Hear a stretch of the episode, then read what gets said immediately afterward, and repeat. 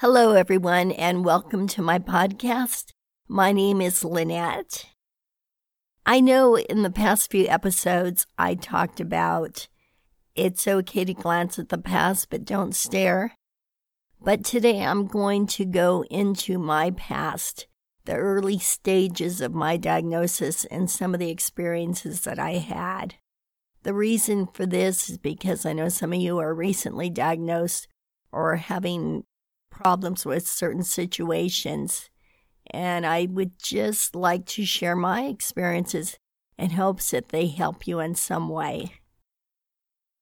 My first experience, or shall I say, rude awakening, after I was diagnosed and started experiencing physical problems, is that um, it didn't show so much on the outside, but I could feel on the inside that my body was not performing normally. And I happened to be at a baby shower. And in those days, the heat made what I was going through a lot worse. So when I arrived at the baby shower, it was the weather was still kind of cool, so everything was good. I was doing okay. But then as the day wore on and it got hotter and hotter, I asked somebody to please bring me a glass of water. And they turned around and said I was lazy. Oh my God, I couldn't believe that that happened. And, and now I realize it's because people tend to only believe what they can see. She didn't ask how I was feeling or why I needed her to bring me water, but simply that I looked okay to her and that I did ask for something. Was very, very surprising and a sad but rude awakening to my first early experience in being ill. The second thing that used to really upset me was um, when I would walk away, I would hear people say, she has this or that, or they would come up with some sort of diagnosis.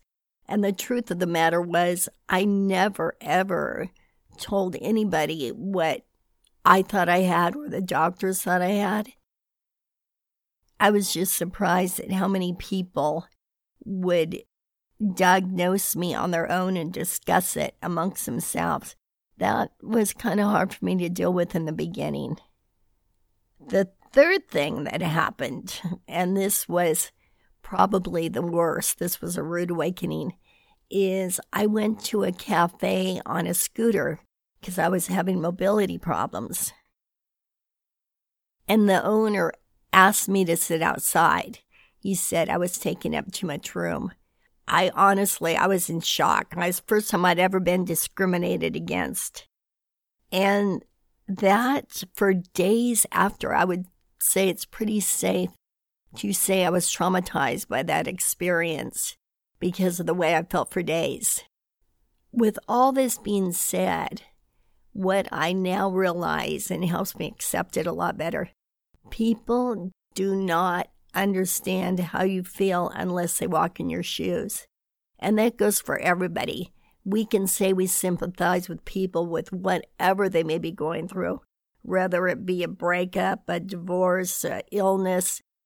Until you walk in those shoes, you really don't know. After that experience at the cafe, I put it on Facebook and I actually think it went viral. It was pretty intense, actually, all the responses that I got. And consequently, some were negative. That was another surprise. It's how somebody could turn it into a negative is beyond me. But again, it just points out there's all different people and they're all going to react differently. With that being said, I would like to talk to you a little bit about Facebook. When I was first having physical problems and I was stuck at home, I turned on Facebook and everybody's appeared to be having the time of their life, such a good time. And I got really, really down. And it was at that time that I realized that Facebook really wasn't good for me at that particular time. So, with that being said, it doesn't hurt to take a break from Facebook or any social media or anything for that matter. Because when you walk away from certain people, certain music, certain social media situations, you can judge by the way you feel if it's made you feel good or bad. And if it's made you feel bad, it's time to take a break from it. What you want to do is do anything and everything that makes you feel good, that makes you happy. I'm going to share another little story with you, and that is about six years ago, I was in the hospital. I did mention that in my last episode. It was pretty serious. So I had been out of the hospital approximately a month, and we had a pretty bad leak in our home. So they said I needed to go stay at a hotel while they did the work. And honestly, I thought if I have to stay in one more institution, even if it's a hotel, I don't know if I can take it. And as it turns out, the insurance came through very good. They gave me a two bedroom suite. Well, anyway, then fast forward, I heard from a girlfriend who lived out of town who was going to be moving back. So I asked her if she wanted to come and stay with me. Well, consequently, she arrived the day after I moved to the hotel. And she had told me that she had been doing dragon boat racing and she would like to do it in this area also. So I tried to help her find someone that could offer her that hobby. And um, all we found was rowing. So she was kind of interested in rowing. And I said, gee, I wish I could do it. And she said, you can, everybody can. So I pursued it and I did find some adaptive rowing where they help you regardless of what your situation is, whether it's mental or physical, they will help you get in the boat, help you get out of the boat, help you on the water. So I'll never forget my first day there. I was still pretty sick. I had gone out and bought some tennis shoes, and uh, they had me get on a rowing machine. It was too soon to get into a boat, and I could only last two minutes. The coach, bless her heart, was so sweet and so positive. She called me an athlete. I thought, I've never been called that before. I've been called a lot of things, but never athlete. Well, since then, a lot of times gone by, I do go out on a boat now. It's wonderful. There's wildlife, being out with nature, the sound of the water, but also the people who I met there. I've never met such a nice group of people in one place. In fact, one of the women that volunteers there, I go to the movies with regularly. Another one, we go get our nails done and we go to lunch afterwards. So, with that being said, I think finding a hobby is a very, very good way to start to get your life back on a normal track. I know some have the ability to do more than others. So, whatever it is, even if it starts with your thinking process, what's going on in your mind, still you're doing something. Before rowing, I felt like my life was kind of like a telescope lens. My, my life was getting more and more narrow, it was more limited. And then as time went on with the rowing, and believe me, when I started, I was not a happy camper. And then it slowly started to expand. It was like that lens got broader and broader. Now I have complete peripheral vision in life. So, with that being said, I would recommend that you think what you can do and that you would pursue that. Another way to get your life back on track is um, familiarity. I ordered some perfume on Amazon. I do a lot of Amazon shopping these days because I can't get to the store or the mall. And um, when this perfume arrived, it smelled like when I used to walk into Macy's and they had a mixture of all their samples. And it brought back really fond memories and the smell of that perfume, I still have it. I still wear it. makes me happy. So anything you can do to make you feel like your old self, in my opinion, is a good idea. I know this is probably a far stretch, and some of you may not be there yet.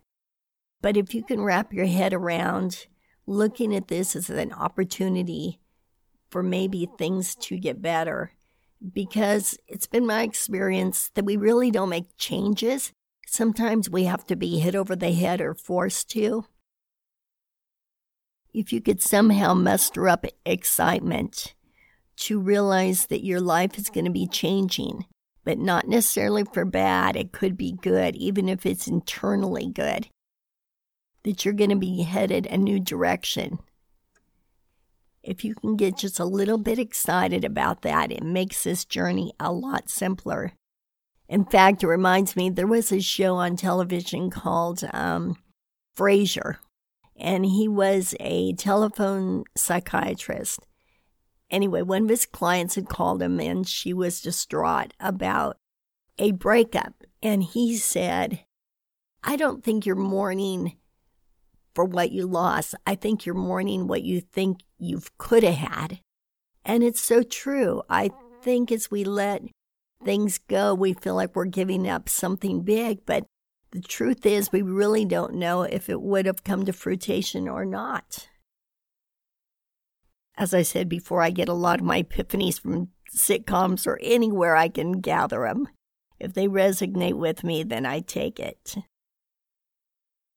Just recently, I was in the emergency room at the hospital. I had a little incident happen, and a friend had um, texted me and said, Do you want me to bring you a Starbucks? And honestly, first of all, I was very happy that she said that.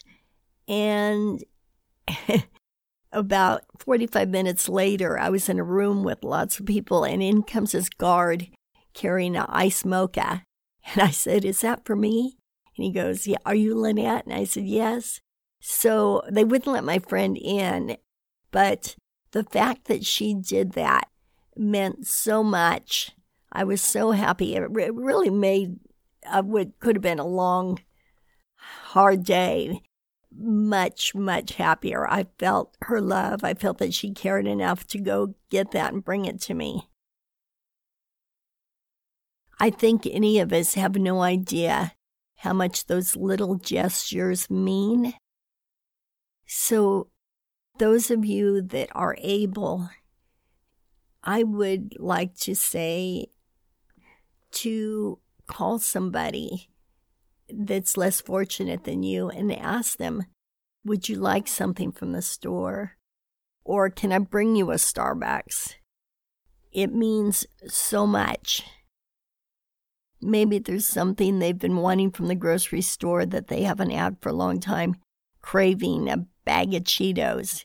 And as small of a gesture as that is, it might have just made their day, their week, with all that being said, I hope we would all consider each other and each other's feelings and get excited about the opportunities that are ahead of us, even if it took something that's less than favorable to get us facing that direction. Try very hard to get excited about what is coming up in your life. And on that note, I'll say goodbye I hope you all have a wonderful week, and I will talk to you soon. Thanks. Bye bye.